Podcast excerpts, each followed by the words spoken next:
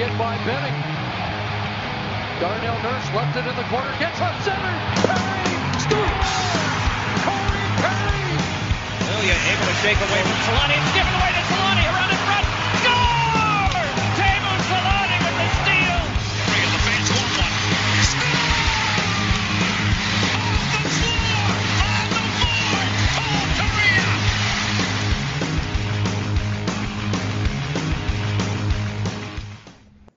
All right, we're back.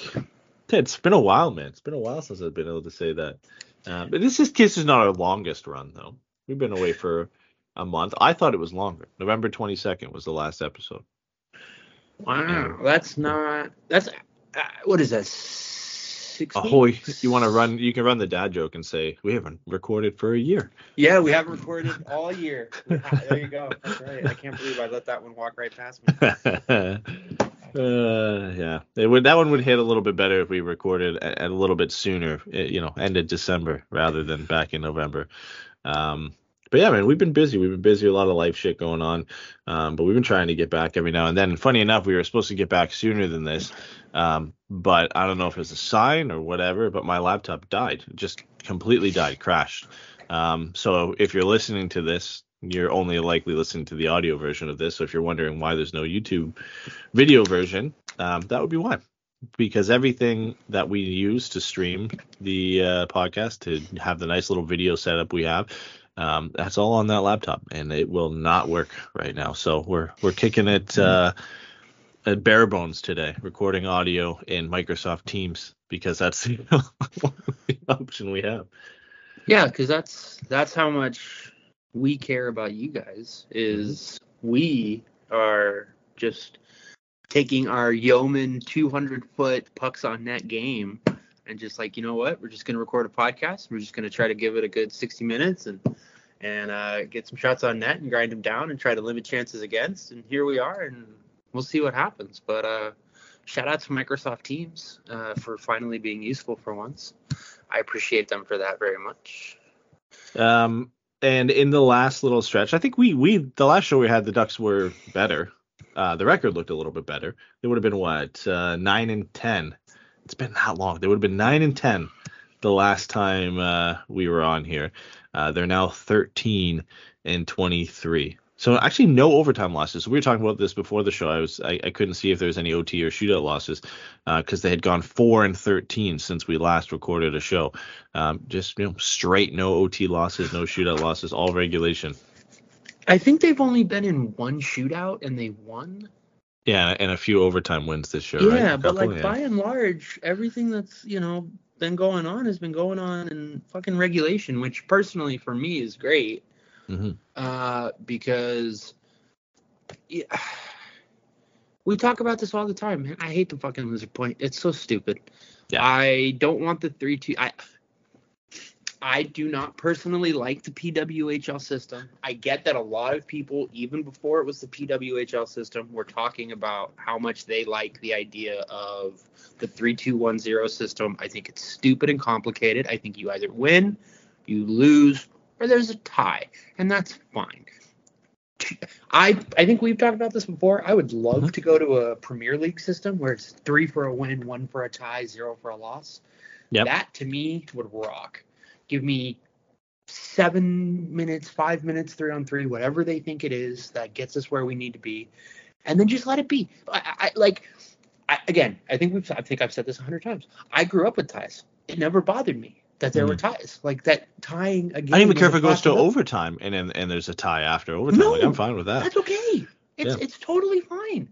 It, it, it, it, it- there's no reason to overcomplicate the, the the standings process. I simply don't understand the obsession with making the process more ridiculous. I get the balance and the reward part of it, but it's also just like I don't know. I, I don't think we need to be like, okay, well, if you win in this much time, you get this many points, and if you win in this much time, you get Yeah. like. I don't, I don't, I- I, don't, I I, think- don't care, man. I just, I think if anything, you win or you um, lose. a three one zero system like that, three wins, zero for a loss, one for a tie. I think that makes close games that much more exciting because uh, you know, you're not holding on for overtime to get a point. Like you are gunning for it to win. If you're if Mhm. it's a one goal game and a team's leading, like you're you're pouring everything on. Like obviously you do that now, but there's more of an incentive because you don't get anything, right, for a loss. And there's such a massive gap. Like right now, it's in overtime is two and one. So like you're you know not a massive gap between winning and losing. It's a one point difference. Well now it's three wins or you three points and you get nothing. Like three and zero is a huge point gap, especially late in in playoff races. You get a teams that are on the outside looking in, facing each other. Like that's a huge gap to be able to make up, and it's going to make those those games more exciting. And then yeah, if it ends in a tie, it ends in a tie. Like um after you know, even ten minutes overtime, you know, full sixty minute game, ten minutes overtime is still tied. Okay, you both walk away with a point. You both gave it your best effort. That's the. It is what it is. Like I, I have 100%. no no problems with that. I don't think you need to go to a shootout just to have a winner. And I know it's the you know the North American way, and you have to kind of have with North American sports, you got to have a winner. Somebody has to win. You Mhm. can't walk away with a tie. But it's it's not necessarily the case. And obviously, we know in football, rarely you can have a tie. And obviously, um, in soccer, they adopted just the- you know the European soccer system, where you do have ties in that. But I don't see it being a problem. I think if if any sport could add it and make it work, I think hockey would be fine. I don't see why not. I don't think you'd get too many, honestly. Also, here's the other question I have, and this this might be a silly question. Why do we even do fucking standings points? Why isn't it just record? Yeah, wins. Yeah, no, I get it. Why it just wins? Yeah. And then if there's a tie, you do regulation wins. Like what what do we need the standings points for? Like can somebody actually answer that for me? Like what value other than getting to see your team hit 100 points? Is this the only- points This is the only league that does standings points, right? uh Am I just like NBA doesn't do standings points? right? NBA doesn't, MLB doesn't, NBA doesn't. NFL doesn't. doesn't. Premier League So, does. Like we were but- saying, they do the 3 and the 1. Yeah, yeah. But like I don't I don't I'm just thinking of a major like, North American sports. Hockey. Hockey's none. the only one that has standings points. why do you need standings points? Like, what is the point? Like, I, I I guess that's my question is like, what is the actual functionality of it beyond being able to look at the numbers? Like, I've honestly never thought about one- it. I've never put that together that they're the only league that has standings points.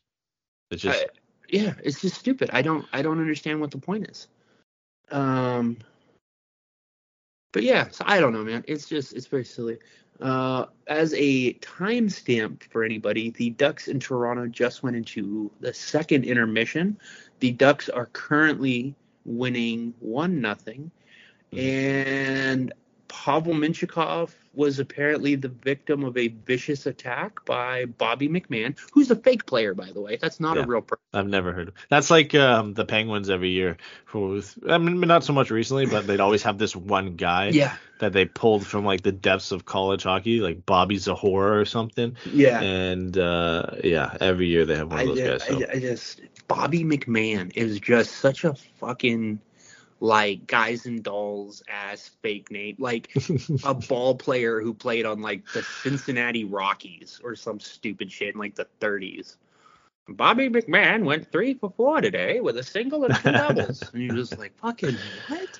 Uh, he's probably just ruined his chance of getting another uh, another game in this year with that like five in a game.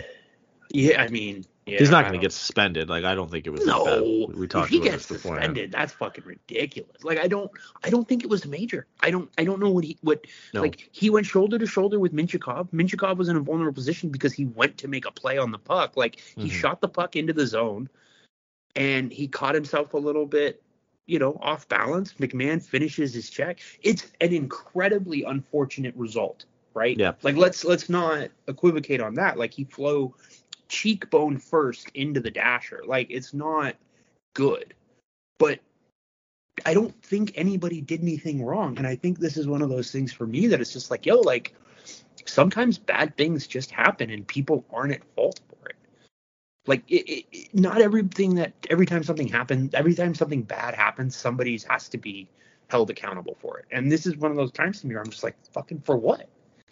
Like what what are we doing? I don't know. Like like I don't know, dude. It's how I feel about that Conor Geekie hit that got him kicked out of the game for the World Juniors. Yeah. What, what, he's just fucking bigger. Like I don't know what he's supposed to do. His feet were on the ground. His elbows were down. Like he just went through the kid. Like I don't know. And I get I I I get that the IIHF rules are any head contact is bad automatically and like fine. but I I don't know what he's supposed to do. Like uh, hitting No, is legal. Why wouldn't you hit it? Like I don't. It just it just looks bad. Mintyukov's off balance. He is a little bit of a push off in the check because he's off balance, and then the first place for him to land is face first into the boards. Um, so it looks bad. And like I was gonna say, you know, if you, if you, I'm fine if they wanted to give him a two, and just say it looked bad, so you give him a two. But at that point, like it's either it's either a bad hit or it's not. It's either a penalty or it's not. I don't think it should have been a penalty. I think it looks bad just the way Yeah. it, it went off. But I don't think you should give anything for that. Like for um, and you know, maybe again, maybe the refs seeing it in real time differently, and I can understand how it would look. well, they reviewed it. That's the thing. They called they? it as a major, and then they went back and watched it. Yeah, And that's a problem then. I, I'm I'm fascinated by it. I really am fascinated by it because like I don't, you know, and and and uh, they gave uh, Lyubushkin the uh, instigator penalty. No, fair, yeah. Fine, Yeah. that's that's you know, uh, it, it's actually really funny. I was listening to Puck Soup from, I think it was the mailbag from the week between Christmas and New Year's, and they were talking about the instigator penalty and why don't they give it out more. And McAnee was just like, just give it out. Like that's what it's for. Like if you start a fight with a guy, that's what it's for. Like you know, and it's just funny that this is the game in which it becomes a thing. It's them versus the Ducks. But like, yeah, man, I don't know. I don't. I don't think Bobby McMann did anything wrong, and I think, you know, again, like if he's shorter, he probably doesn't fly into the boards like that. Like, are we now punishing McMann because Mintyukov is six foot two? You know what I mean? Like, like Yeah. if he's five ten, he doesn't. That does he doesn't hit it. Yep. It's a completely different uh, end result. Like, I don't. I don't know, man. It's just it's a weird thing. But there's, God, there's so much to talk about. Um. Yeah, they're bad. yeah, the, the, the Ducks are they're bad. bad again, but not as bad as last year. We said, is it? I, I mentioned this to you before we recorded too. So they're ranked 24th in goals per game and goals against per game. Power play is 17th and penalty kill 16th. So it's no longer like last year where everything was 30th, 31st, 32nd. They're just there's 13 and 23. So record wise, they're not much better. But there's improvement there, right? Like the the play, you know, obviously there was what the the six game winning streak that they went on for uh the the run they went on early in the season. Was it six? Feels like it was forever ago. Or was it longer than six? What? The winning streak the Ducks went on early in the season. Uh, Yeah, it was six. It was six. Six game winning streak, October into November. But uh, Mar- like the, they have looked better. Obviously, there's some games where rookies have looked like rookies and things have regressed, and we've had injuries, whatnot. But they do look better. Um, we just are getting very close finally to being fully healthy. Um, Zegras is back. Drysdale's back. Uh, McTavish is in the lineup. starts. Lundestrom came back tonight. Lundestrom's back in. Uh, Gudas was back in. I, I, I got notification. I think he, he went out again tonight. He wasn't in there. Yeah, he, him and Ross Johnston are sick, Okay. and then Ryan Strome had a injury that I think he's like day to day or something. But Uh, that would be everybody back then now, right? Uh, Troy Terry is on IR, Troy Terry's on IR now. Okay. so, So, it's those four were the ones who were out. Johnston and Gudas were sick. Uh, Strome, I think, is day to day. It said, and then Terry is on IR. Mhm. Um, but you know, again, Lundestrom is back. McGinn is back. Like this team is closer to healthy than it's been in a long time. and uh, um, Trevor Trevor Zegras pulled off another Michigan on his his return to the lineup. That was the nastiest one I think we've seen too. The way he picked that puck off off the ice. Yeah, w- we talked about this a little bit, man. And like, I know that we're biased, but I don't care. His Michigans are the prettiest. They're mm-hmm. s he does them so smoothly and at such a high speed that like it he just does them the best. Like Yeah. it like again, it doesn't matter like if it, it all that matters in the end is if it goes in or not. You don't get like an extra goal like just because it looks pretty. Yeah. But boy, is it nice to just see how effortless he mm-hmm. is with that. Like it, it's insane how well he is at picking those pucks up off the ice that quickly. He swung that into the top corner too. It was fast. So nasty. And and it wasn't the the typical pickup where you know you kind of put the the face of your stick down on it and like press down and lift it up, right? He scooped it up from underneath it and then came with full speed behind the net and just slung it into the top corner. On the same night, Connor Bedard did it too, um, and Uh, you know, again, bias for sure, but just a lot prettier. Connor Bedard's was nice too. You can, you got to give him some Oh, credit no, for, look, doing you that as well. off a Michigan goal, it's a beaut. Like, Yeah. you know, there, but it's just again, there's a there's a fluidity to the Yeah. way Zegras does it that I just think is special, or and, and not even special, just like pleasing to watch. Like, it's just nice to see him do it that way. Like, it's just a little bit more enjoyable. And you know, he plays for us, obviously, us, whatever. Uh, he plays for the Ducks, so like again, I'm biased, but like I just think it's it's kind of unequivocal to me. Like, he, he's just the best at it. Um, eh, you know, I I mean, we were talking about it before, like, hey, there's you know, it's been six weeks. What do you want to talk about? We're like, oh, we'll just bullshit our way through. Like, I was watching some of the game tonight, and like Jamie Drysdale, man, Mhm. he looked good. He he seems so decisive with the puck on his stick. He he he just seems more aggressive and direct. Like he's ending up behind the net a lot, like in the offensive zone. Like he's physical in his own end. Like he just seems like he could not wait. And obviously, you know, he played what six games last year, and he played two games at the beginning of this year before getting hurt again. Yeah. I can't imagine how you know just like pent up he is to be able to play again. But it just to see him really just show the kind of growth that you hope to see even without getting the games in is is really exciting. And i think one of the more um encouraging points that we have seen in this season is just how he's looked. Yeah, it'd be nice to to see after 20 games how that's progressed because obviously he's missed so much time. Um, it'll be interesting to see as he gets more comfortable, more ice time, more games, um, better fitness, how he's going to look in you know the next 15, 20 games from now. So it, it's great. It's been encouraging to see him come back. I think he, he scored in the, his return as well, right?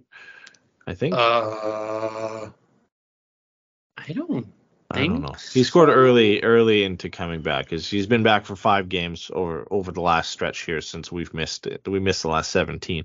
He has one goal in those five games. Um, looking at this too, I just realized how are we missing this one guy being injured right now? Leo Carlsson is out oh injured. jesus look at us I, I know there was probably hackery. a few people screaming, screaming at us Leo Yeah, Carlsson, um, oh, over that last stretch, had six points in, in ten games as well, and he had uh, the last show we did was we covered the hat trick. Um, that was the, the very last show that we had done. Troy Terry performed well over the last stretch, ten points in sixteen games. Alex Killorn is actually the point leader since we've been um, since we've been away with eleven goals or eleven points, sorry, in seventeen games.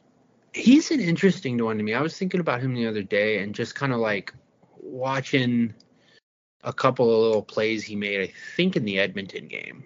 hmm And the thing that stuck out to me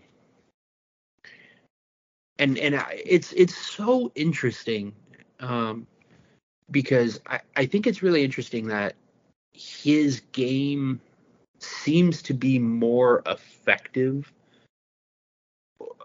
as has gone on. And it's it the the reason like that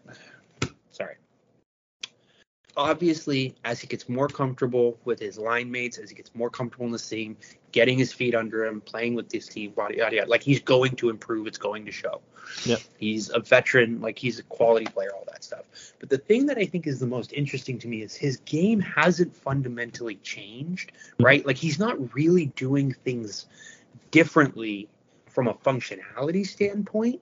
It's more just about him being able to know where his line mates and teammates are going to be so where he can use what he's good at more effectively. Yeah. Like I've noticed on the half wall, he is great uh, with keeping the pucks either, you know, uh, stopping a puck, like stopping a clearance, and then just kind of making plays in tight in the corners behind the net on the half walls and and creating second and third opportunities when it looks like it's going to be heading the other way he makes a lot of really good um you know forechecking decisions he's physical he's getting pucks off guys sticks on the back check and it's just been interesting because i think early excuse me early on when he came back because obviously he missed time injured you could see all of the little things that he does, but he looked a little slow. He looked a little rusty, and that's obviously like normal. But it it was just so interesting because he you could see all the stuff he was doing and you're like that's all the stuff you want him to do. Like he's not doing any he's not not doing things right? Going Yeah. to the front of the net winning battles being aggressive on the forecheck. He's doing all the things you want to do. It just wasn't necessarily having the effect. And as he's continued to get more time with his line mates and, and kind of settle in he just seems to be getting better and better. Like he had a a really nice little tonight, like a little one touch play to on a zone entry. Um, and it was it's just nice to see him really finding his footing with this team and um, you know seeing exactly what it is about his game obviously that that Pat Verbeek was willing to give him the money and the term that he gave him. No, it's it's nice to see him get in and and kind of find his feet, like you said. And when you know once everybody's back, everybody's going, it'll be nice to have him as that kind of complementary secondary scoring piece where it's not all on Terry, it's not all on Carlsson or Zegras to get things going. Um, and I don't think we've had a time or many games this year where all of them have been in a lineup where you've had Terry and McTavish, Zegras, Strome, Killorn, all these guys, Carlsson in the lineup. So hopefully sooner rather than later we get them all in and we can kind of finally see how this team's going to look at full strength. Um, okay, one one thing before we move on, I want to. So Killorn is first over the last 17 games, 11 points in 17 games. Henrique's right after with 10 in uh, 17 games. Then it's Terry with 10 and 16. I want to see if you th- could guess who is at number four with eight points, four goals in 15 games. It's uh, LA. It's not a common name. It's not one of the the, the guys you would normally expect. Is it Leason? It's Brett Leason. Bro, he's been so nice on this team. Yeah, four goals, three primary assists, one secondary assist, eight points over his last 15 games. Not bad. He he is I want to think how I want to say this. He is to me a guy that I do I want to say I don't I don't know how to, he reminds me of the Barclay Goodrows and the Blake Colemans. Yep. I, I don't think he's quite Brandon Hagel. I don't think he has quite that offensive ability, but he's smart. He works really hard, and he's shown an ability to finish around the net. And he is the type of guy that it would be it'll be very interesting to me, even if he doesn't get moved, right? Just to hear after the deadline or even leading up to the deadline, if he's a guy people are calling about because he's young, the Ducks got him on waivers. Like there's everything to gain and nothing to lose from keeping him and from trading him. Yep. And he's just such an interesting player to me because of again, they picked him up on waivers. He was kind of in and out of the lineup a little bit last year. He was fine. And he, towards the end of last year and then just this year, he's just taken a big step. And and he just looks like a a modern fourth line bottom six winger. Um, you know, I think tonight he's playing with Lundestrom and McGinn, and like, yeah, that's that's the lineup I want. Like, that's a great line to me. Mhm. You know, three guys who are going to play the right way, play, be able to do some things with the puck on their stick, and have enough size and speed to be able to handle other teams, right? Like, I don't think you're going to send them out there to to be your checking line or anything like that. Um, but they're a team you can certainly trust out there if they get caught out there against another line to at least play well, right? You're not going to be all that excited about about the, the the talent matchup, right? Like if that line gets caught out there against like Matthews or MacKinnon or McDavid or whatever, you're like, yeah, that's obviously a disadvantage for the Ducks. But this isn't a team, or that isn't a, a group of players, and I think Leason really exemplifies this that you you're nervous about. Where in the past there has been third and fourth lines for the Ducks where you do get nervous about them being out there for longer than 15 or 20 seconds against other teams' top six. And, you know, again, he's a guy that I could absolutely see teams in the hunt calling about to add for bottom depth. I think he's an RFA at the end of this year. He's not going to be expensive. Um, you know, there's there's just absolutely nothing about him that is going to require him to make four million dollars next year. Brett Leason, yeah, he makes seven hundred seventy-five thousand dollars. He's an RFA with arbitration rights. Like he's he's not even a two million dollar player next year. Like I just, it's just awesome, man. It's just really really awesome. Yeah, I mean you can't complain. Like he, one guy I was thinking, like kind of reminds me a bit of, of when Ryan Hartman started to get going for uh for Minnesota, that type of player who plays a physical kind of game. You know, not every game does he chip in offensively, but he can plug holes in the lineup, and then when he does play up in the lineup, he he has enough hockey sense and skill to contribute and play well, and that's what we've seen from him over the last stretch here, which is nice. I mean, we, we get every year. I think we get a, a couple of these guys who impress and, and step forward, but it's, it's kind of nice when it's it's a guy you picked up off waivers, right? And um, Mhm. you didn't expect too much from him. We've talked about I think early on in our early season predictions and whether he'd be in the lineup or not, and then to have a, run, a run of games here where you've got eight points in the last 15 games here, fourth on the team in scoring it's impressive. It's impressive. It's nice to see from him, and especially when we've had injuries and guys not stepping up. Um, you need other guys from in the bottom of the lineup to step up and produce. And obviously, the Ducks haven't won a ton of the games over the last stretch here, uh, but things are a lot worse if you don't have these guys stepping up and, and performing. So it was uh, it's it's awesome. It's awesome to see a guy like that get going and, and have some success.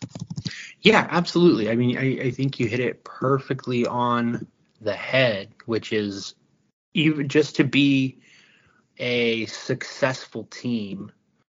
Um, so Anaheim is three and two in games that he has a goal, and one, two, three, and one in three in games in which he has an assist. So they are five and four in games that he scores in. So they have a winning. But anyways, that's what I was trying to say is you, you over the course of the season, if you're going to win games, you're going to need guys to, to pitch in. We always talk about depth scoring, and it's huge. It's also especially helpful to have those guys pitch in when your team isn't good because it helps kind of keep you know morale up a little bit. It, it helps it not feel so bad because when you're you are getting you know points in production from the bottom of your lineup, you know again it's like Radko Gudas turning into Erik Karlsson. You just yeah, it's just Yeah. found money, and it's so valuable over the course of an 82 game season to just be able to find money in the seat cushions. It, it's just huge, and and again like you know I don't think Leason is anywhere near as like physical uh, as Ryan Hartman is. Yeah. But if he can even just be generic third line level, you know, 10 goals, 12 goals, you know, maybe 40 points over the course of a year, like you're fucking ecstatic. Like if he gets near anywhere Easy. near 35, 40 points, that's that's absurd luck for Anaheim. No, yeah, I mean you're happy with like you know 20, 25 and say, listen, that's a great year from you. You get anywhere near 30 or 40 from a guy you picked up off waivers. That's wild. There's a game back on now. Yeah. To start. Well, we might as well talk about this guy because he's standing on his head tonight. What do you thought about Lukas Dostal so far this year? He's been really interesting to me because he hasn't had great five on five numbers, but he's been strong on the penalty kill. Mhm. And I'm I've just been really interested by the fact that like he's it- it's just very interesting to me that he has struggled at five on five and done well on the penalty kill. Let's see if I can bring up Evolve Hockey. It's kind of Look similar to his um, season last year. Is like more often than not, he's average to above average. Then he just has a couple of these games, man, where like it just the numbers get tanked. He led an eight against Colorado. He led five against Philly, six against Edmonton. Those were three starts in a row. Or like for him, he had Philly November 10th, um, Colorado November 15th, and then Edmonton November 26th. That just uh, really, really hurt his numbers. But since then, he's been pretty strong. Um, you know, a loss uh, in a tough game where he stopped 24 25 against Chicago, a win against Detroit, a, a good performance against Calgary, and a loss. And then obviously tonight, right now, he's got 36 saves, um, bidding for the shutout right now against the Leafs. It's been on and off. It's what I guess you expect Here's- from a rookie goaltender, but I think he more often than not he comes out and puts in a, a pretty strong performance. So so here's here's what's fucking awesome. Okay. In say in shorthanded save percentage, he is 17th in the league. 16th is John Gibson. They are separated by 0.05 percent. Okay. Uh, so Dostal is 8907, Gibson is 8912, and Elvis Merzlikins is apparently the best save percentage uh, in the league at 93.44. And then it's Okay. Markstrom, Talbot, Adin Hill, Jonathan Quick, Swayman, Oettinger, sure, Copley, whatever. Here's the thing that I think is interesting. When you switch to goal save above expected, Dostal jumps up to nine, and. Gibby jumps up to seven. So, like, just again, just like with when they're shorthanded, the Ducks have done a perfectly good job of, or let me say it this way Ducks goaltending has done a perfectly good job of trying to keep this team in it. If you switch to, uh, let's see, even strength, that's what I want. Save percentage. Lukas Dostal is not in the top 50 at all. And John Gibson is 44th. Yeah. So you can kind of easily see, yeah. Ah, excuse me.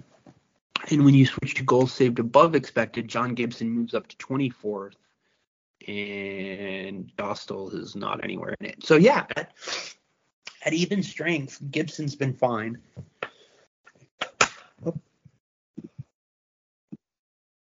It could be the games that they're getting as well. Dostal getting primarily the back to backs.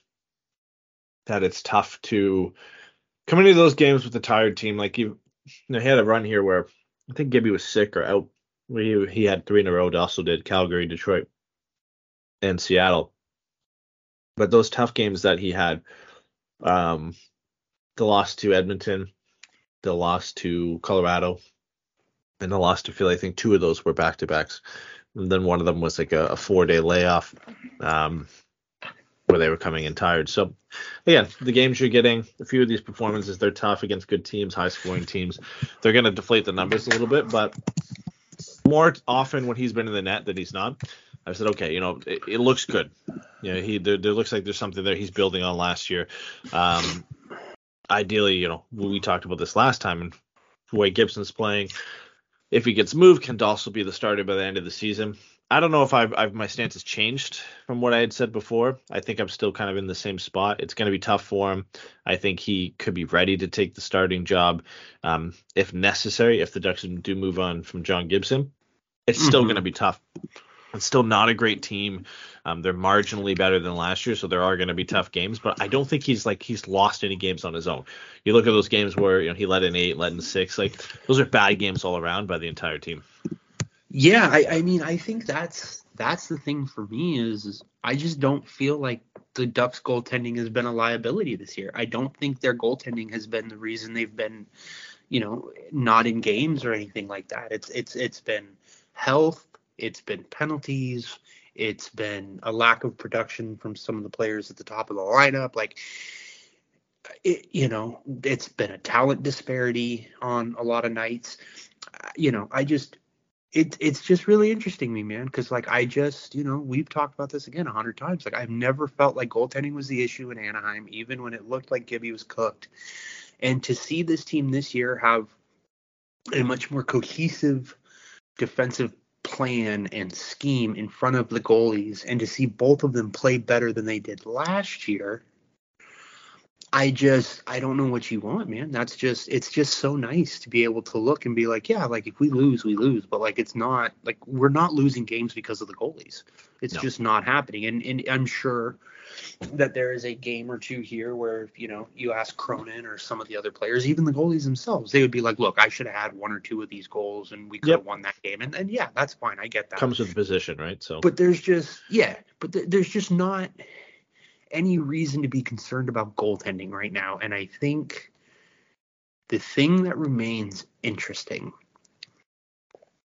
to what you were talking about with moving on from gibby is how does this year affect how Gibson is viewed Mhm. outside of the organization, and also how does this year affect what you know Verbeek wants to do?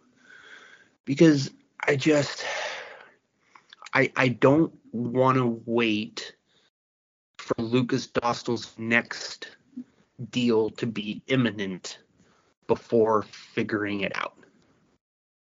No, I got. I, I, I listen. I, I think if the, I swear I say this every year, but I think if there's a year that Gibson gets traded, I think it could be this year. There's a lot of teams out there, good teams that are maybe on the outside looking in, uh, in the playoff picture right now, or in a playoff spot, kind of the outside looking in on being one of the elite teams in this league that are in a desperate hunt for a netminder.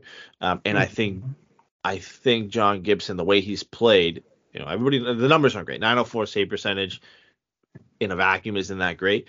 When you watch the guy play this year, he has kept the Ducks into some games. He's drug, dra- dragged them to some some wins they didn't deserve. Um, you look at the team we're playing tonight. You know, their big goalie signing, Ilya Samsonov, they just sent on waivers. Um, Yeah. they they've got Joseph Woll, who's a rookie. They have, I think, Matt Hildeby playing tonight, who's got his NHL well, Jones, Martin. Jones is in. Oh, Martin Jones is tonight. Sorry, yeah, but they just brought up um Hildeby, and then Hildeby, Jones yeah. is their other option. I mean, he's playing pretty good tonight, but that's for a team that has aspirations to win a Stanley Cup. You can't have that. So they're a team. We say this every year, but the Leafs are a team um, that we get looking at netminder. The Devils are a team that everybody thought they would be better right now. They're just hanging on to that last. I think they're outside of that last uh, wild card spot right now.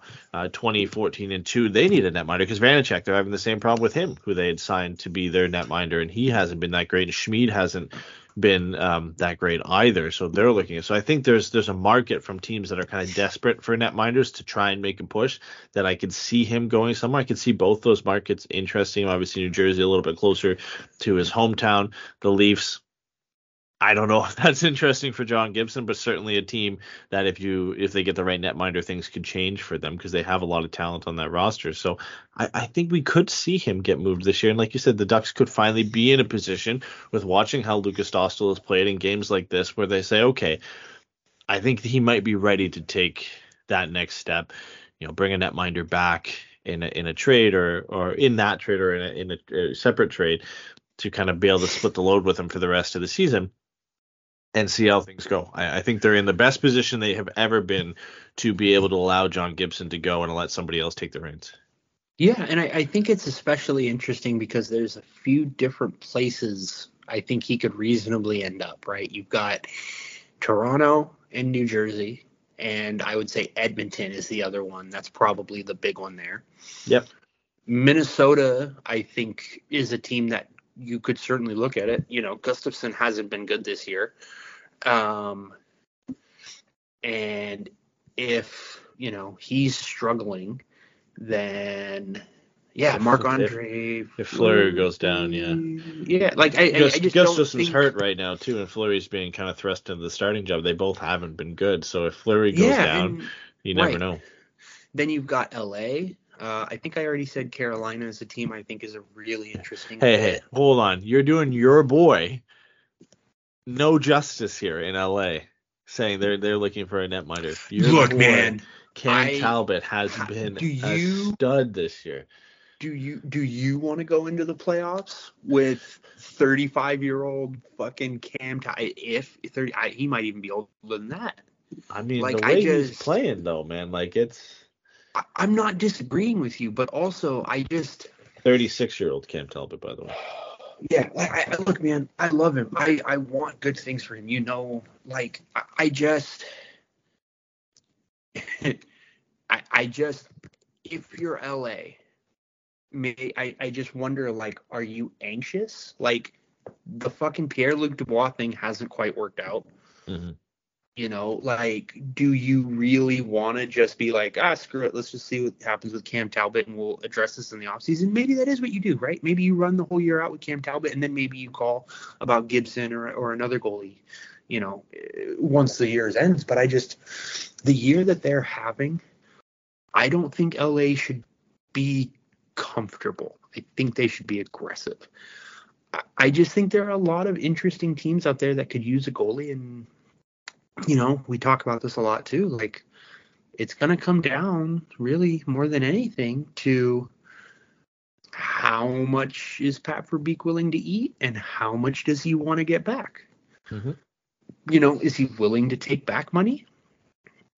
Because if he's willing to take back money, you know, maybe you do look at something like Toronto, where Samsonov makes three and a half. You've got uh, Ryan Reaves, I think, makes like one and a half or something like that. I, I know, I know, but I'm I'm just thinking about the numbers, right? You know, Yeah. maybe you take back, you know, fucking Kampf for some shit, you know. But like, I just there's interesting questions to be asked, and I also think you can make a perfectly reasonable argument for you know what we've finally been able to put Gibby behind a team as a veteran netminder that can do some things in front of him, and so let's see what happens there. Mhm. Oh, Mason McTavish is trying to fight. Who's he trying to fight? I think Le- not Le- who's 37. I don't know. I, I feel like that used to be Engvall's number for Toronto, but he's not there anymore. Some goober. I don't know. Wow, what is craziness? Oh, is it Liljegren? 37 on yes, it's Lily Liljegren. Yeah. Oh, he's getting under Mason's skin. This is fun. This game's getting chippy. I like it. I, We've but talked we've talked about this before. Like honestly, I for me, I'd love for him to go to New Jersey and bring Yes. somebody like Alexander Holtz back in, in that deal. Vanecek maybe thrown in to help with the cap situation. Yeah. Um, ideally, I think that I think that works for both. Honestly, for for Gibby, he doesn't have to go to Toronto for that market. New Jersey is still a little, you know, it's maybe more in in the uh, the media than say Anaheim is, but certainly not at the level of like a Toronto or a New York or a Boston or something like that. He is closer to home. He's closer to Pittsburgh. Um, so that helps him as well to be a little bit closer to family.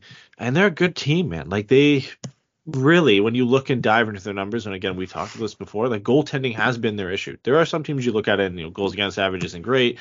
And you can say, oh, it's a team thing, whatever. When you dive into the, you know the underlying stats for their team, goaltending has been a major, major issue for them. Vanecek has not been good. Schmid has not been good. Nico Daws, I think, has just come up for them and and looked okay.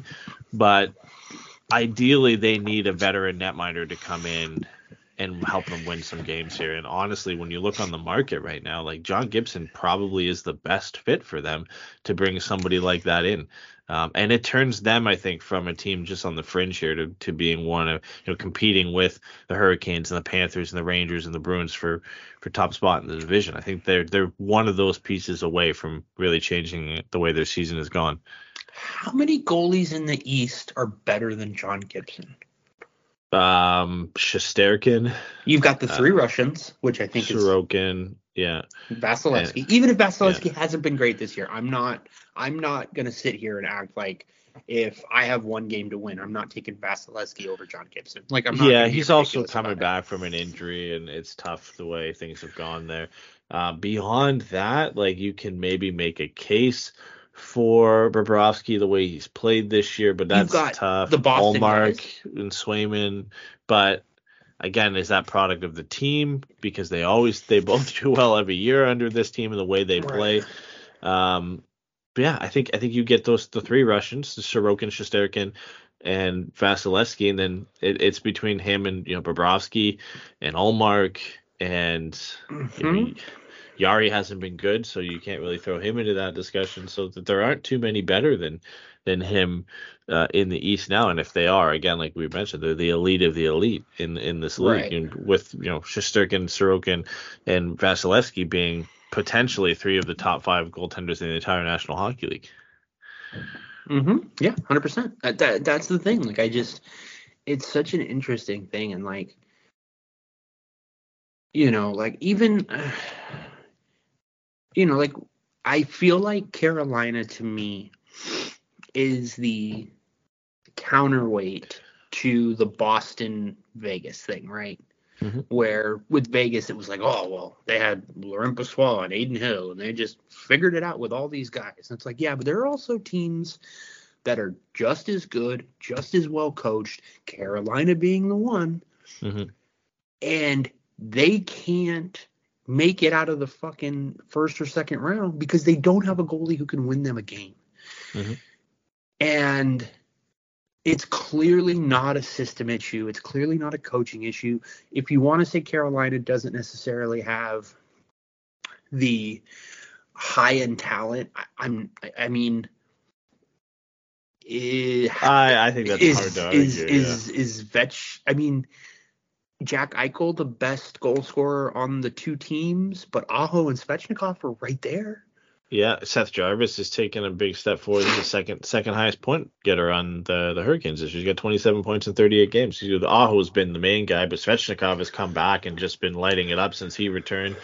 Um, Necas has been good. Jarvis, Aho, like they have a good team. Brent Burns, um, the way they No, play too, Don't but no, don't fucking don't bring him up. We're having but, but nice like you said. I, I mean, beyond recently, right? they the reason they struggled early on, they're in a good spot now, but it's either they could not buy a win from their netminders. Uh, Freddie's been hurt. Raanta was the guy. Kochetkov early on wasn't good. I mean, Kochetkov over his last ten games has been one of the best in the league. So that's why they've been winning games lately. They're they're on a four game winning streak. They're six one and three in their last ten. A lot of that has been because of the play of the team with Peter Kochetkov in net. But how sustainable is that, right? Because we've Right. seen this guy go on on runs before, and I think obviously they're going to take their time and test it and see by the deadline if he's still going. And I don't think they're a team that moves for a netminder. But you're right in comparing them with Boston and Vegas there and saying, well, it's the product of the team that those netminders are good. Well, no, because the Hurricanes are in a very similar situation, the way they built their team and how good they are and the way they're coached. Um, but they just can't seem to put it together because they don't have a solid netminder. Like Ullmark and Swayman are great netminders. Logan Thompson, Adin Hill, great netminders. When you put the right system in front of them, they can win you a game or help you get to that. that but that's that- but that's my thing. I don't think either of those. Like maybe you have to say Adin Hill can win you a game, but I'm not 100 percent sure on that. And I think that's what it is, right? Is you see the limitations Mhm. of not having a difference making goaltender. Because say what you will about Bobrovsky, on an on a on a general basis, he is comfortably in the middle of the league, if not sometimes below average. Bobrovsky can win you a fucking game. Like he can have the type of night where you're just like, oh, Bob won us the game. Yeah. I've felt this way about Freddie his entire career. Freddie doesn't do that. I'm not hundred percent sure how much how capable Ullmark and, and Swayman are. I, I I would have more faith in them than either of the dudes in uh Vegas. Mhm. But I you know they've had a really good team in front of them. They're really well coached, and it's also something to be said that the guy that they were really good under is the dude that then went to Vegas and did it with other goals. You know what I mean? Like Yeah. and I just wonder if you're Carolina, like how how willing are you to continue to just not give Rod Brind'Amour a fucking goalie? Like I just I don't know how like like it's so stupid, but like you look at Carolina and you're just like, okay, they either need to go out and get a B plus goal scorer, which is hard to get, or they need to go out and get a difference making goaltender, which is hard to get. But you can't just keep fucking running it back. And this, well, let's just keep finding right handed defensemen who shoot from the point a lot with Burns and D'Angelo, and then they were in on Karlsson. Like, that doesn't actually solve the problem. It's it's not even really something they ever really needed either. Um, listen, like the the Hurricanes have a few options what they could do, but they've just run experiments so far that haven't panned out. They obviously the Freddie experiment and his injuries that hasn't panned out. At at a time they thought about Antti Raanta maybe being the guy, and that beyond being a backup hasn't panned out. I think this Kochetkov thing is the last experiment for them because they don't have any in-house pieces to really run with from here or any that are close to the NHL just it'll be interesting to see what they do because I know at some point um, it, was rumored that Askarov could be on his way out of Nashville. Do you go that route and try and get a young guy in and and build it up that way? Do you have the time to do that, or do you go out and hunt a John Gibson and bring the veteran presence in there? Honestly, you know, there's merit to both approaches on what you'd rather do. They're still a relatively young team. Um, but again, there's more risk, I think, on the Askarov side of things than the John Gibson side of things. But there's some flexibility in how much he makes and being able to make additions elsewhere as well.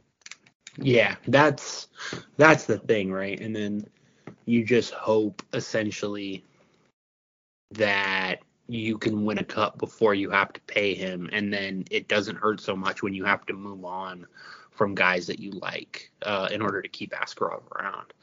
Yeah, But, like, he still hasn't hasn't played a single game for the Predators this year, which is uh, Like, Wild. here's a like here's an insane fucking question. Would you just trade two first round picks for Juuse Saros? I mean, yeah, I, I, I think he's proven that he he Like, can be uh, a, a solid netminder. On a, I mean, I he's, mean, he's he, in some games he's he's dragged. Nashville. I did not expect Nashville to be in a playoff spot at, at this point this year, and he's been excellent for Bro, them so two far. more years at five million dollars. He's going to be 29 at the end of the year, April 19th. Like, I just, man, I, oh, man, I would just have to call them and be like, hey, man, what is it going to take? You know, is it a first, a second, and a third? Like, is it two firsts? Is it, you know, do we have to give you our best young player? Like, you know, I mean, shit, like two firsts, Jack Drury, and whoever the fuck. Like I just Juuse Saros again is like the perfect goalie to add to that team because in a system he's shown that he's capable of playing well and he has also shown that he is a, of a caliber that he can win you 3 out of 5 games, 3 out of 6 games. Yep. And they just have never had someone like that. Uh, you know, I could see it if, if, if Nashville falls out of a playoff spot. Um, you know, if, if Edmonton picks it up or the Blues or the Wilds kind of start going and, and Nashville falls off, which is definitely possible. Um, and they're out, out of a playoff spot by the deadline, and you know somebody calls them with with an offer that's too good to refuse. It it it is nice knowing that you could move him and you still have Askarov. And Askarov has played well. He I think he's had a couple of relief appearances this year where he's looked excellent And in the AHL. He's looked pretty good over the last couple of years. So it's definitely possible. I could see it. I think it'd be one of the ones that are out there. You wouldn't expect it to happen, but it's not, I think, out of the realm of possibility that Nashville, depending on where they are at that point, um, could consider moving him if they get the right offer. Yeah, also, if you're Nashville, do you want to be in the playoffs this year? Like, wouldn't you rather have some hope of doing something weird in the lottery? Yeah. I, I you know, I, I, I don't know. Lukas Dostal save watch. He's at 48 now. Yeah, and they're about to go on the penalty kill, so. It's gonna get over to 50 Oh, dude, he might get to 60 tonight. There's seven minutes left. if this goes to OT. It's good. He's getting to 60 for sure. Bro, he there's seven minutes left, and the power play hasn't even started yet. What's For- the um the Ducks record's like 54 or something, isn't it? From John Gibson a couple seasons ago, 54, 56, something like that. Let's see here. Anaheim Ducks goalie single game save record. Most saves in a game. John Gibson, 53 saves on 59 shots. He gave up six goals Yeah. To Pittsburgh. He, I think he has the shutout one too. I don't remember what it is, but he has the most saves on the shutout too. Uh, no, no, he does not. Do you want to guess who has the most saves in a shutout? is it recent? Uh, it is very recent. Is it Miller? Nope.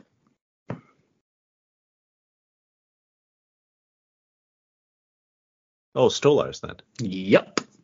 46 saves. so he's already if he gets the San shutout, Jose he's already Sharks. broken. He's already broken. 53 is the all-time record for the Ducks, right? So Yeah. 53 saves is the record. he's at 49 in, in a shutout right now if it continues. So he's already broken that. He's gonna hit 50 if he gets the shutout for sure. I think no matter what, he gets to 53. Um, whether the Leafs score or not, he's getting to 53. Um, he's at four away with five minutes to go, and Leafs are on a power play right now. So, oh, Oh, boy. here. They score? yeah, I got an update to our score on the power play. Well, that's on us, folks. shot shot number shot number 50 goes in the back of the net from John Tavares on the power play. That's our fault. Yeah. Uh, okay. Anthony Stolarz has a 46 game shutout or 46 shot shutout. Jonas Hiller has a 45 shot shutout. And another goalie had a 45 shot shutout in a 1 0 win over Colorado on December 22nd, 1998. Do you want to guess Wow. who that goaltender was? 1998. 1998. I do Uh, not remember this guy. I, I Martin Gerber. Dominic Roussel. Jeez. Well, that was fun. But yeah, Jonas Hiller, Ryan Miller, John Gibson, Mikhail Shtalenkov has a 51 save, two goals against game. Jeez Louise, so gross, bro. So Anything gross. else Ducks related you want to chat? I do want to talk just kind of league stuff as well before, but I want to make sure we cover everything. I, we- we've missed a lot, but we haven't missed a lot. You know what I mean? It's been kind of that mid-season stretch where we've missed a lot of games, but we haven't missed a lot of t- talking points. How do you Uh, feel about the defense as a whole right now? I want to ask you that.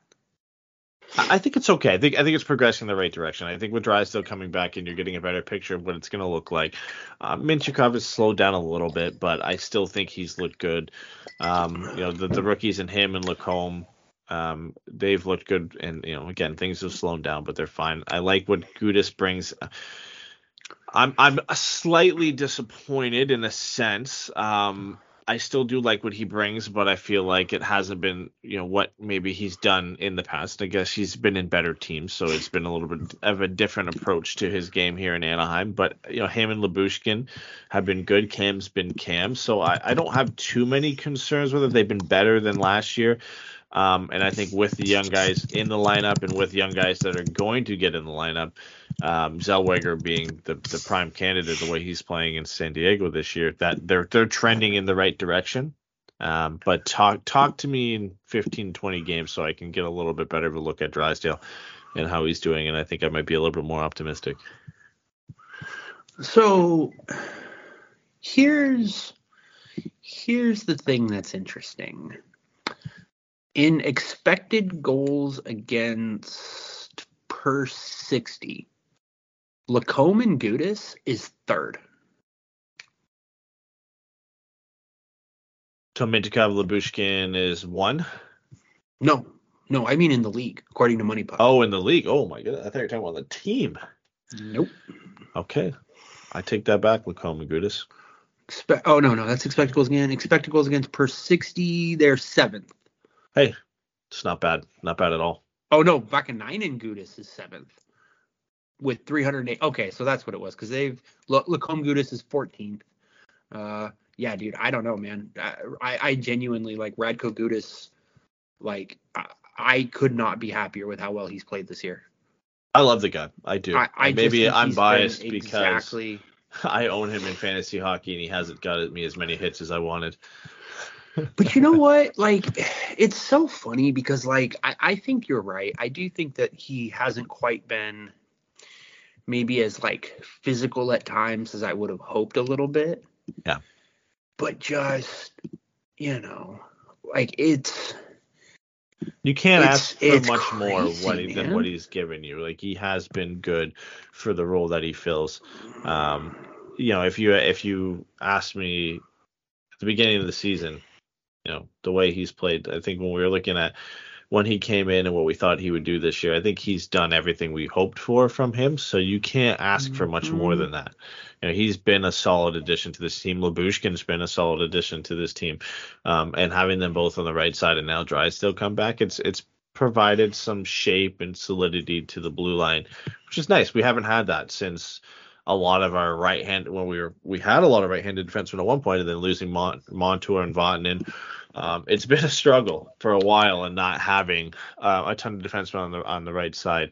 So uh, it's nice to see these, these two guys come in and, and now with Drysdale back healthy, kind of solidify that and give us some shape and structure. yeah, and I, I think you know it's it's you're starting to see the team defensively kind of like show. I mean, yeah, like I think you said, like take shape, but like just see what different guys can bring. Like I think Vaakanainen has been a huge, um, a huge get for this team. Like I just think, I, again, like we talked about it early in the season, man, he's just been so good. He's just played so well and so responsibly while he's been in there. Like it's just been so nice. Like there's just so much optimism around this team that it's it's going to be really interesting in a couple of years. So, I well, let me ask you this. Let's bring that up since I just reminded myself of that. Pat Verbeek did an interview with John Shannon and somebody else, and I don't remember who it was.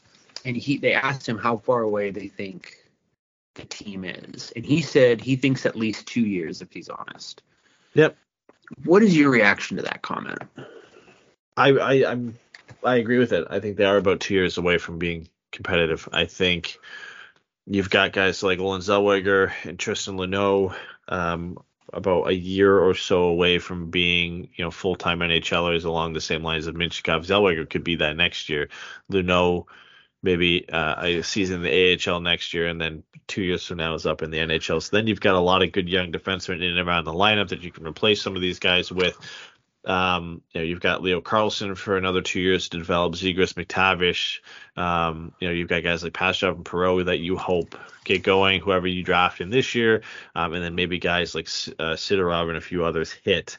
Um, so that uh, you Gary can, Terrence, yeah. yeah, Carey Terrance, who's just had a pretty good World Juniors as well. So you've got time for those guys to develop and time for the guys in the lineup to establish themselves. I think two years is the, the cusp where it'd be the earliest you start to th- see things turn around. I think anywhere between two and four years, and it and again, it all just depends on how guys develop. Can Lukas Dostal become a starting netminder in the NHL? That's a big if and or but on whether this team is going to be competitive in two years or four years. Um, again, is you know Jamie Drysdale and Zellweger and Luneau and Mintyukov and Lacombe, all these guys get a hit and be able to stay and contribute all together in the NHL roster. That's an if. Are you know, is Leo Carlsson going to develop into a first line center? Trevor Zegras, Troy Terry going to be 70 point forwards? McTavish, is he going to be a, you know, 60 to 70 point guy? And are the Ducks going to add any more, you know, forward talent through the draft to be able to supplement that? So I think all those things and however they pan out will either get you closer to that two year mark or closer to that four year mark. And it just depends on how many of those things pan out, how many of them hit. But yeah, I, I think as Jim, you got to be optimistic. And for him to say two years, I think that's spot on and being, you know, realistic and optimistic at the same time. I think anything sooner, it would be ridiculous. They're, they're definitely not a year or so away from competing. But I think you can realistically look at this team and say, hey, if things go right, they are two years away from competing for a playoff spot. Yeah, no, I, I think, I think, I think that they should finish closer to 10 than 5 next year. And I think the year after that, you're hoping you're late in the lottery. And in that third year, I think you're looking at okay, this should be a wild card team at the very least because that's you know that's the first year of Carlsson's new deal. That what else are we looking at with that? You're looking at you know some of the teams uh, in the Pacific Division at that point. Um, maybe struggling or or, or uh, Tailing off a aging. bit. Yeah. Yeah. you know, Vegas has an older roster. You know, uh, the Kings. I don't know that that's the team to worry about, but like Vancouver, Van, the whole the wheels could fall off the wagon of Vancouver at any point. Like JT Miller, you know, is like 30, 31 years old. Like I don't think you're going to be keep looking at him to be great. The Flames are a fucking joke. The Blues are a fucking joke. I, The I think Oilers, two, anything two could teams, happen. two teams in the West, you can be confident that they should be good for the next four to five years, and that's the Stars and the Avs. Beyond that, um, I don't think there's any guarantee. Like I didn't think the Jets would be where they are. No, The- not at all. The, the fact that if they win their next game, they're even on games played with Vancouver, they're top in the National Hockey League. I think it's the Ducks that they play next, I believe, unless they have a game tomorrow. Um, they could be the best. Yeah, they could be the best team in the Western Conference. I don't think that's sustainable. I think they've always had the roster. Just I'm surprised they put it together this year. I didn't think with everything going on um, that they'd be able to do it. You know, like you said, the Canucks at any point wheels could fall off. The Golden Knights are getting older. LA, kind of a combination of they've got some young talent, but then when Kopitar and Doughty are gone, how does that look? And then everybody beyond that, it's like okay, the Oilers could be good, but they're usually not. Um, the Wild the same, the Blues the same. So confidence really only in the Avs and the Stars. So if a lot of these teams pan out or are, are tail off, sorry, the Ducks are I think in the best position of any of the rest of the teams to have young talent that could kind of vault them up these standings as the other teams fall down. So projection wise, it, it's it's maybe a good time to be two years away, right? Because Mm-hmm. two years away, there's a, a lot of the chance for these other teams to kind of fall off and things to fall apart for them, where you can kind of take the place of a few of these teams that uh, that you, you didn't expect to be in positions they are. So, um, yeah, man, I'm I'm I'm cautiously optimistic to say the least. Um, I would say, yeah, I, I fall right in that two to three year range. If you had to give, you know, if I had to answer that question and say when do I think the Ducks are can be competitive again, I think two to three years is fair. Yeah. Uh, congratulations to Lukas Dostal, who set the official team record with 54 saves. Let's go. Now let's get that dub. Man, I just don't want to lose in overtime. I just The Leafs have don't. 104 shot attempts, by the way. You know, you know what would be. They have no fucking way. They have They do. 104. yeah, that's what my buddy just sent me. Said uh, he said the Leafs have 104 shot attempts. Jesus Christ. um, yeah, it would be t- it would be perfect karma for Clippers us. beat Phoenix. Suck it, Uh, Phoenix. we were shitting on the shootout before this for the Ducks to have this game and lose in the shootout. no, because I don't want the loser point. Damn it. I'm just saying we were shitting on it, and that's how this game would end. But yeah, I mean, we should have known it was going to go into overtime because it's the Leafs, and they have like the most overtime wins of any team in the league.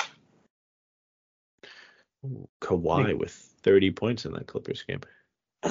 Whatever, we beat Phoenix because Phoenix sucks. I'm, I'm very happy that Phoenix is doing bad too. So. Oh, dude, I don't, I don't like them. I don't like them at all. You know who the new team in Phoenix is? The Arizona Coyotes in a playoff spot of defying all the odds. They are in the eighth seed with a 19, 15, and 2 record. I you know, I kinda love to see it, man. I don't know how they're doing it, but they're doing it. Yeah, I, I mean, I feel like the answer is fucking luck. Um, right. Not even like Logan Cooley's tearing it up. Like they're just right. they're just getting it done. Well, somehow. I get like Connor Ingram, man, fifth in the league for even strength GSAX. And let's see, Connor Ingram is also 15th in the league at even strength save percentage. This is a team with just some of the most random guys on this roster. Just a bunch they- of dudes, man. They are they have the 11th they're the 11th highest scoring team in the league, man. It's fucking. They're just dudes. They're just, Just a bunch of dudes. Clayton Keller is the star, then you got Matias Maccelli, who has 27 points. Lawson Crouse, finally fulfilling the potential from where he was drafted. He has uh, 24 points. Nick Schmaltz 23. Kerfoot, Alex Kerfoot has 23. Nick Buchak has 21. Sean Durzi's got 20. Mi- Michael Carcone has 14 goals and 19 points. Like it's just a, a bunch of guys riding on vibes, and you kind of gotta love it. Yeah, other than the fact that I hate them, uh, you do have to love it. And it's fun to hate them too. It's a fun hate because those games Yeah. are great right now. Well, man, like I, I hated them like the Domi Duclair era. I hated them. Yeah. I hated playing them. They'd always t- torture us randomly after and, and just being a completely awful team. Um, but I'm starting to like them. I'm starting to like you know they're just kind of a plucky team that is a little bit fun to watch. So uh, I can't uh, I can't complain too much. But um, I want to talk standings a little bit around the league before we wrap up because I want to see if there's any surprises for you this year, the way things have panned out beyond obviously the ones we talked about, the Arizonas, um, the the Winnipegs. But in the East, you've got Boston, New York, Florida, Carolina, the Islanders, Toronto, Philly, New Jersey, holding on to the top eight spots. Washington's right there, and Tampa Bay's right there. Pittsburgh, 40 points outside of a playoff spot. I think we both nailed that one, and Pittsburgh tailing off this year. Is there anything you're surprised by in the East this year? Philadelphia, Where man. you guys, Philly, yeah, I, being I good, just- Philly being, in good. a playoff spot, yeah. I, I I don't I don't know how anybody but John Tortorella could have said this is what this year is going to be. Like, and I'm stoked for them because a lot of it has been Sean Couturier being a fucking, you know, going back to being a Selke candidate, and and there it is, game over, Toronto. and it's Auston Matthews. Oh, that's a tough one. That's a tough one. But First overtime loss of the season for the Ducks took them to what their 35th, 36th game. So, let's see. But yeah, man, Philly, Philly's um, Konecny's having a great year. Carter Hart's rebounded. Uh, their backup goalie, Samuel Ersson, is split starts with Carter Hart and looked pretty good. Um, Bobby Brink, the rookie's coming and, and been pretty impressive for them. San, Sanheim's become the number one D, like you mentioned. Sean Couturier's had a great return to the lineup. Um, Cam York, Tyson Foerster have jumped up and, and been really good for them. So they've just got kind of a lot of things that have gone well for them. And yeah, surprisingly, man, they're they're holding on to that to, to that seventh spot right now. Yeah, I, I, I, um, it makes me so happy, man, to see that for them. Like, I don't know You how like it happened. Big, big Flyers guy. I, you know, dude, it's so funny, man. I fucking hate the internet because what happened is there's like all these people online that I like, you know, know or whatever, however you want to say it, and like I just randomly found myself like liking a lot of Flyers fans, and just like when you like someone, you want the stupid shit that they care about to go well for them. Yeah. You know what I mean? And so I'm just like, oh, like there's Flyers people that I like, and like I like Couturier. I really, you know, I like the Briere era Flyers. Like when they played the Hawks in the finals, like that was a fun team. So it's just it's so random, but it, it makes me happy. It um just because, especially with everything Couturier had going on, and then after seeing the whole Ryan Ellis situation, to have them get somebody back and be meaningful to them that they thought was going to really be a big part of that team for a couple of years is just it's nice. Um, what about you? Who's your biggest surprise in the East? Yeah, I don't think there's anything surprising about the teams that have been bad, really. Like, you know, uh, we expected Ottawa and, and Buffalo, maybe to, in Detroit, to take steps forward, and they kind of have in a sense, but they're still around 500 teams, and they're just not better than the teams in front of them. Um, I think Tampa, you could say, is maybe surprising, but they've had the injuries that they've dealt with and some roster turnover. I think And if they make the out, by the way. yeah, if they make a playoffs, they're going to be one of those teams that you hate to have face in the eighth seed. That they could make a run. Like they're just that good. I think if anything, it's it's maybe the Panthers, man. Like they they've looked very good, and I, it's not like they've been a bad team. I just I didn't know if things were going to go their way this year. Like I, I expected the Rangers and the and the Bruins to be two of the top teams, the Hurricanes to be up there, maybe the Leafs to be good. I just thought the Panthers would kind of fall down and be, you know, ar- around where the Flyers are and have a similar record to the Flyers. But they've looked damn good, man. Like 23, 12, and 2. They've got a lot of help from the rest of the roster. Like, it, it hasn't been the Matthew Kach- Tkachuk show. He hasn't even really been that great. He's got 28 points in 37 games. It's, it's Sam Reinhart. He's got 45 points for this team. Barkov's been good. Verhaeghe's been good. Rodriguez has come in and looked good. Bobrovsky and our boy Stolarz have been a, a good duo for them as well. I don't know, man. They've just they've surprised me. I didn't think that they would be as good as they have been, um, and for them to be kind of on, on knocking on the door of the Rangers and the Bruins, who've been by far and away the two best teams in in the conference. Um, I'm a bit surprised that they are where they are. Matthew Tkachuk is shooting 4.7 percent. Yeah, that's gonna Oh, turn around at some point. He is going to score. That's scary for them, though. You think like if once he 20 starts goals in their last 40 games. Yeah, um, they could make a run at, uh, at you know topping that that conference if he gets going and everybody else stays as hot as they are. Sam Reinhart becoming an you know just a, a, star for them this year. He's always been good, but the way he's been playing for them this year, um, Mhm. that's been huge for for their success. Uh, okay, and, and then the West before we wrap up. Any what, what's your big surprise? I guess we'll do a positive and a negative for this because I feel like there's a little bit more surprises at West. I mean, positive surprise. I, I mean, it's. I think it's Winnipeg. I. Yep. I. I mean, look, man. I would have had way more faith in Vancouver than Winnipeg to start this year. I. I like the bones of that Vancouver team. I like Demko. I like Hughes. I like Pettersson. Um, you know, I, I think obviously having Boeser turn back into what they were hoping he was going to be obviously goes a long way. Mhm. Um, JT Miller's still a, a stud for that team too. So which is unfortunate because you would have really liked for him to be terrible. Yeah. Um, you know, I, I think. You know who else is? it's weird to say, Colorado, man. Mhm. Like, there's no world in which Ryan Johansen should be. He's been so fucking bad this year. That Like, team on paper, outside of MacKinnon, Rantanen, and Makar, is not great.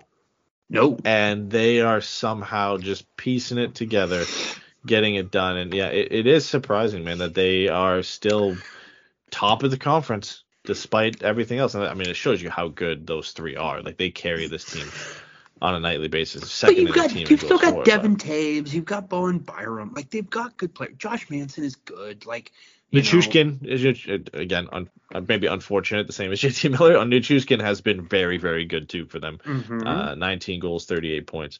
But like it, it is the big three, man. It's the big three up front for them. It drops off heavily after those guys. MacKinnon's got 61 points. Rantanen has 47. Nichushkin has 38. Can you guess who's the next highest forward on their team in points? Uh, well, I can because I'm looking at it, Yeah. and that would be once, uh, one-time former Anaheim Duck link trade rumor Mhm. target Jonathan Drouin. I saw something points. today. Uh, I think it was today or yesterday, but I saw something that like he had like three points in his first like 15 or 16 games, and he's got like 15 points in his last 20 or something. They stuck stupid. him in in the top six, and he started going. It's crazy. You put a skill guy in the top six with other skill guys, and he's able to figure it out. Yeah, but I mean, Uh, yeah, dude. Beyond those guys, um, it is. It's not bleak. They just they they have good depth guys and they do their role. But like those guys carry this team, I think almost more than anybody else. And this is a team that doesn't have Landeskog for the entire year because he's still injured. And for them to do what they're doing, um, even like in that, they're not that great. Like you, Georgiev has an 895 save percentage for them, and their backup is Pro- Prosvetov, I guess that would be former uh, Coyotes player, and he isn't hasn't even been that great. So it's just been um, the the offensive talent and the the you know the four the, the I guess the the three man trio that these guys have are so so so good um, that it's just impossible to stop them on a nightly basis. Like Nathan MacKinnon, man, he again working his way back if he ever got out of it back into that conversation uh, of being the best player uh, in this league. Like He he, should is, probably be a bigger rumor for MVP. yeah. like, I mean, it's him and Kucherov and maybe Panarin, but Yeah. I, so here's the thing that's interesting We're listening to you talk about this Colorado team. This is actually in it not like I don't know how to say it, but like utility wise, right? The way that this team is successful is actually very old school. Where you've got a couple of guys who are doing all of the work from a production standpoint, and then Yep. it's just a bunch of guys buying into their role, playing well, and the team as a whole is successful. Like, do we like does this season and everything that we're talking about and the struggles and the lack of actual legitimate top six scoring and the lack of a set, number two center. Like is jared bednar comfortably in the top five coaching conversation? Is he in that range for you? Because like he was Yeah. always kind of just outside of it for me just because i thought the roster talent was so significant but just the way that he's gotten this team to buy in and everybody just really just really commit to their role like i i think you know a lot of the stuff about where he's at like he's got to be pretty comfortably like in that conversation for one of the best coaches in the league I think so, man. Like, I mean, they, they are not the same team that won the Stanley Cup by any means. Their their roster composition is completely different. The way the way they play is different to some extent. Um, he's turned it around and just said, "Listen, we've got our strengths, and our strengths are obvious, and we're going to lean on our strengths. And then when those guys aren't out there, we're going to play a certain way that just allows us to win games by scoring as many goals as possible." Um, so yeah, I think he has to. You have to give him some credit. Like again, it, it makes it a lot easier when you have Nathan MacKinnon and Ronton and Makar that you can run out there on the power play and pretty much contribute every power play point that is possibly out there. Like I think anytime I ever see a power play goal, it's like MacKinnon from Ronton and Makar. Maybe Yeah. Nichush, Nichushkin gets a or a- Devon Toews coming there. down from the point against the Ducks. Yeah, Devon yeah, Toews exactly. fucking Ray Bourque. But yeah, he definitely gets some credit. I think. I think. Who's coaching in Winnipeg now? Uh, it's still Rick Bowness. Is it still Rick Bowness? Wow. Mhm. I think he, I think he definitely gets some credit for the way that they've played this year. Um, defensively, I mean, that's a typical Rick Bowness team. Like defensively, they've been unstoppable. Um, and once they're fully healthy and you get Kyle Connor, I think back in the lineup, if unless he's already back in the lineup, um, they are a, a- a very scary team to play against as well. Second in, in goals allowed so far this year. So uh, somehow Winnipeg second in goals allowed, but have the 27th ranked penalty kill. So you know what they'll be trying to do uh, at the deadline is to get better there. But yeah, I mean, it, it- the, the West is so interesting for me. The East is kind of like if you had to, you got your projections. There's a few guys maybe like New Jersey maybe thought would be higher, Philly you thought would be lower, but like they're the kind of the teams that you thought would be where they are. Um, the West for sure, like there are those guys, like you know Colorado would be there, you know Vegas would be there, Dallas would be there, but the Preds being in seventh, the Jets being in third, the Coyotes being in eighth, like that's surprising. Neither one of Edmonton, St. Louis, or Minnesota, even Calgary to some extent, being in a playoff spot is is pretty surprising. Like you definitely could have made your your arguments against all four of those teams, but for all four of them to not be in a playoff spot at like the 35 game mark is is definitely surprising to say the least. I thought you you would have to say at least one of them would be in there. I didn't think I didn't think Arizona would be anywhere close. I thought Nashville wasn't going to be that good this year. So it is it is surprising to see the way things have shaked up there. And you know eh, somehow San Jose winning nine games is surprising enough in its own right too. I don't know how they've won nine games. Yeah, yeah, it's funny you said that, and I was like, "What about that is surprising?" You're like, "Oh, that they actually made it to nine wins." Yeah. yeah, Yeah, yeah. yeah. I, Jesus, man. They, they are us Um, from last year. It's 30, 30, 32nd in goals, 32nd in shots on goal, uh, 32nd in shooting percentage, 32nd in goals allowed, 31st in shots allowed, 28th penalty kill, uh, 23rd in penalty minutes taken. The only thing they are marginally good at is they have the 19th ranked power play. Uh, beyond that, it uh, it's bleak, and it's just the hurdling Granlund show out there in San Jose. So here's here's what's fascinating. Um,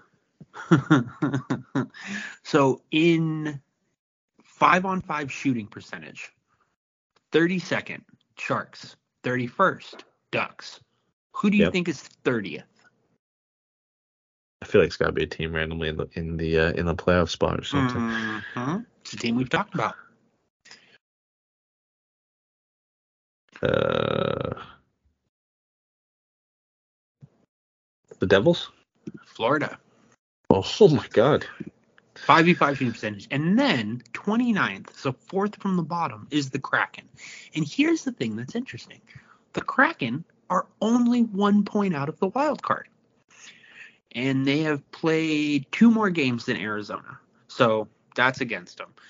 But, you know, I mean, Seattle could get weird and get hot, maybe. Like, I don't. They need to add a goal score. They had a goal score at the deadline too. I think that uh, if there is one available, they should go out and try and get whoever the the top goal scorer is. They need some some offensive flair on this team because they don't have it. They don't. They don't. And you know, you know, they would be an interesting team for Henrique, honestly. Tarasenko's been rumored to be on the move at the deadline. I think Tarasenko could be an interesting fit for them too. Hey, I had I had a super insane idea, and I wanted to ask you about it because I don't I don't know if I brought this up to you or not. Okay. As far as the Ducks just doing something weird and out of nowhere, how do you feel about trading for Brady Tkachuk? I'd love it. I just I can't imagine. I can't imagine Ottawa trades their young captain. But if you could somehow No. get him, I would. I would definitely look. I, you you have to, man. Like uh, Like, would you move McTavish for Brady Tkachuk? yeah, I think so, man. I think I would.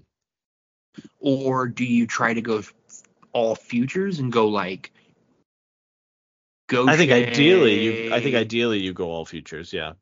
Leno a first you know Yeah. I think ideally mean, you go all futures and you and you try and get it done. maybe Yeah. I don't know I don't know why but I was just thinking about it the other day like oh trading for Brady Tkachuk would be super weird and super I just think he would provide a dynamic to this team that would be very useful Oh, because he's an 100%. insane person A hundred percent. Um, I'm yeah, yeah. I mean, we I've loved Matthew Tkachuk, and you've loved Matthew Tkachuk for a long time, and Brady Tkachuk plays kind of the same way in a sense. Mhm. Um, maybe even a little crazier in in in the way he physically approaches the game than Matthew Kutrek does. So I'd love him on the team, and I think dynamic. If if you can keep McTavish and you can keep the rest of those those main guys, like he fits really nice with the guys, whether it's playing with McTavish or playing with Zegras and Terry. Um, you can see where the fit would be on this team, and uh, certainly he. I mean, he's well liked in Ottawa. Certainly he would be well liked here for the way he plays. Yeah, hundred percent. He would he, he would be great. I, I don't you know I, it's just it was just an interesting thought. Um, bringing in someone who's pretty reliably going to score thirty goals. The other one I thought about, and this is going to get me in trouble, but is Brady Tkachuk or Troy Terry and building around that. Now you don't want to trade Troy for the same reason Ottawa doesn't want to trade Yeah, Tkachuk, which is he's a young guy that means a lot to the team right now. But it, it was just an interesting thought. no, And I then- can see it. Since we're doing league wide stuff real quick and then Yep. we'll get out of here. Someone made a comment and I thought it was very interesting. And there's someone who I think is wrong a lot, but also right a lot. And it's on Twitter. It's the rebuilding blog. Um, someone I, I, I have an account I'm very fond of. I have a lot of, a lot of interesting conversations with them. And also they're a big overall fan like me. So we need to talk about that more. Overalls are good. Um, if your jersey would you trade Meier for Gaudreau? For Johnny Gaudreau? Mhm. No, no. You don't think so? No, I'd let the Meier experiment run out. Because here's longer. the thing: he has a no move clause that kicks in next season, so July Meier? one. Meier does? Uh huh. He hasn't been very good. There are some concerns that he's been hurt. So I think that is perfectly fair to take into. I just wonder are we sure Meier is what they need? And and is it is is Meier what Jersey needs because of his size? Like, is that the main attraction? Is it because Jack Hughes is a slider kid? I don't think Jesper Bratt's a very big kid. I think it's his size and his goal scoring ability because they they didn't fucking has a have thing. Yeah, but for what they, they thought they were getting. Right. Um, maybe even if you want to dive deeper into it, the chemistry he's had with Nico Hischier at the international level, that you could put those guys, those two guys together, and they'd be able to develop some chemistry there. Um, I thought it was the greatest fit for him was to go there. Honestly, I thought Yeah. he would he'd be the best fit for them physically. He provides something they don't have, goal scoring wise. That's a perfect fit. Everything just kind of made sense for. it. I don't know how it hasn't worked out for him. I don't know what it is. Like this guy was great in San Jose on bad teams in San Jose. So I don't know what it is. I think eventually he figures it out, which is why I wouldn't move him yet because I still think beyond anything you can get for him at this low, I I do think he is still the best fit if things pan out for him. He's too talented for it to continue Yeah. this way. Here's the thing that's interesting. Timo Meier, by weight, is the second biggest player on Jersey. We know he's played. uh, He's not like a true power forward, but he is comfortable using his size. Yeah. I just like. Yeah, no, I, I think you're right. I just wonder, man. I just think it's an interesting question. And yeah, man, they fucking dude, they're such a small team from a weight perspective. Most of their team is six foot or in that area, and most of the team is under 200 pounds. That's insane. This yeah, I don't know, man. This is the guy last year who averaged over four shots per game, two hits per game. He goes into this year, he's averaging ju- uh, two and a half shots per game, one hit per game. So it just feels like he just hasn't been able to get things going both physically and offensively. I I don't know. I, I again I I can't I- see it. Yeah, 100%. I totally get what long. you're saying. I just I just wonder if it's something you think about. Just because Yeah. he doesn't play he doesn't play that up pace style, right? He's a much more methodical presence, which I think has value obviously and, and it's nice to have a change up. I just wonder if, you know, you do have like if you can send out Nico Hischier and Jesper Bratt, and then also Gaudreau and Hughes, Mhm. there's a Scary. lot to like there. Yeah. And I just, it's just very interesting. I man, Jersey might be the biggest disappointment for me this season, and to see it Yeah. come down to goaltending, which was just so fucking predictable, is just Yeah. so frustrating. Yeah, I don't know how they thought Vanecek and Schmid would be the answer, but uh, there, the, the, the, there's a clear if if any team has a clear direction of 100% what they need heading into the deadline and needing one thing, it's New Jersey above everybody else. They need a goaltender bad, and if you're a team like the Ducks, who probably has the best goaltender available on the market, at least publicly available, go make him pay. Go make him pay to get this guy. Um, and like I said, you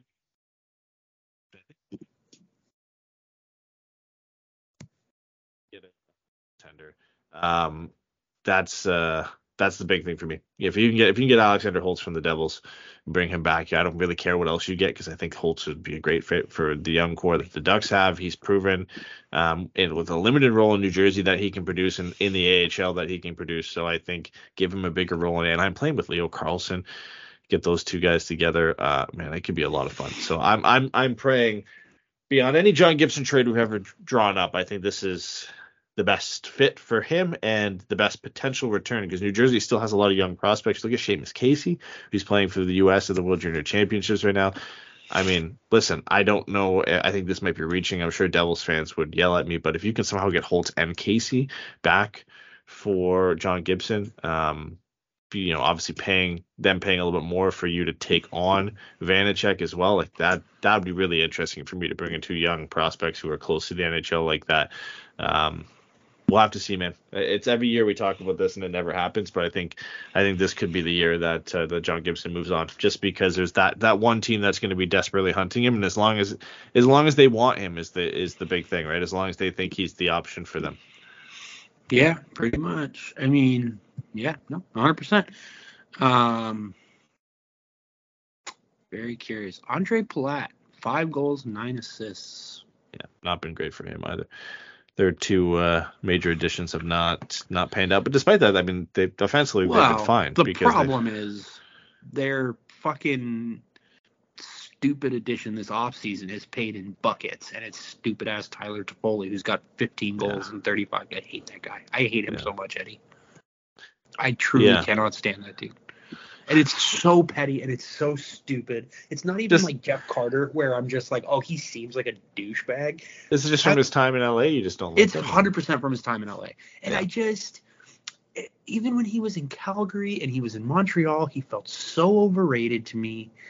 Like, because he went what? He went from He was in Vancouver for a bit to too. Vancouver, then he went to Montreal, and then he went to Calgary. And it's just, he just, ugh, I can't with him. I just, I just can't. And he really is a guy that I should love just by mm-hmm. everything about, and I can't do it with him.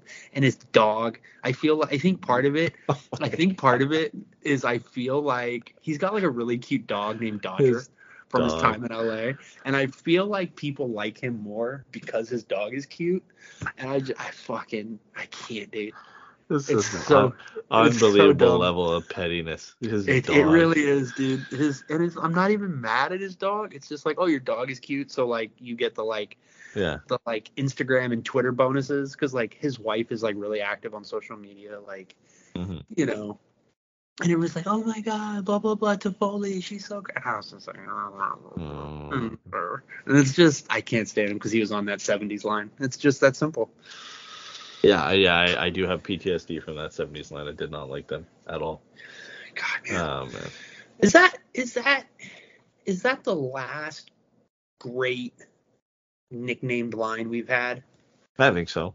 Yeah. It's probably them and then I guess the HBK line, but even that like the HBK Mhm. line was only cool because their initials were HBK, which was Shawn Michael. Like, you know what I mean? Yeah. Like Yeah. I, I think that 70s line is probably the best line nickname we've had in a long time. Yeah. We haven't Maybe really the had perfect uh, line. we haven't even really had any like uh, interesting line combos in a while that have kind of stuck out, right? Like it's a lot of teams have chosen to split up their stars or split up their guys, or uh, we really haven't seen anything kind of solidify together. Yeah. Yeah, interesting. I don't know. Listen, we did it. Got back. We got back man. are- Made it back despite all the, the, the the technical issues. We made it back.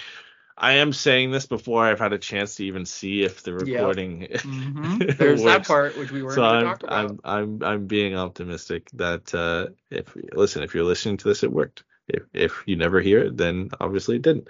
Um, but yeah, listen, it was great to jump on, guys. Uh, again, apologies for the delay. A lot of things going on, a lot of issues on the technical side of things, but just the we're glad of to- stuff. We both had some stuff going on. It's yeah, just- yeah. which none of you fucking care about, and that's totally fine. But we just we apologize. We appreciate all of the support and everything, and we just haven't been able to be as active as we wanted to be.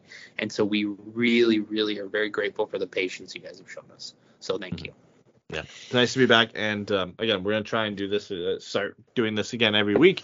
Um, at least being, at, at the very least, being active on Twitter to let you know if we're going to do one or not. Um, I think at the, at the bare minimum we can do that um, to keep you guys in the loop.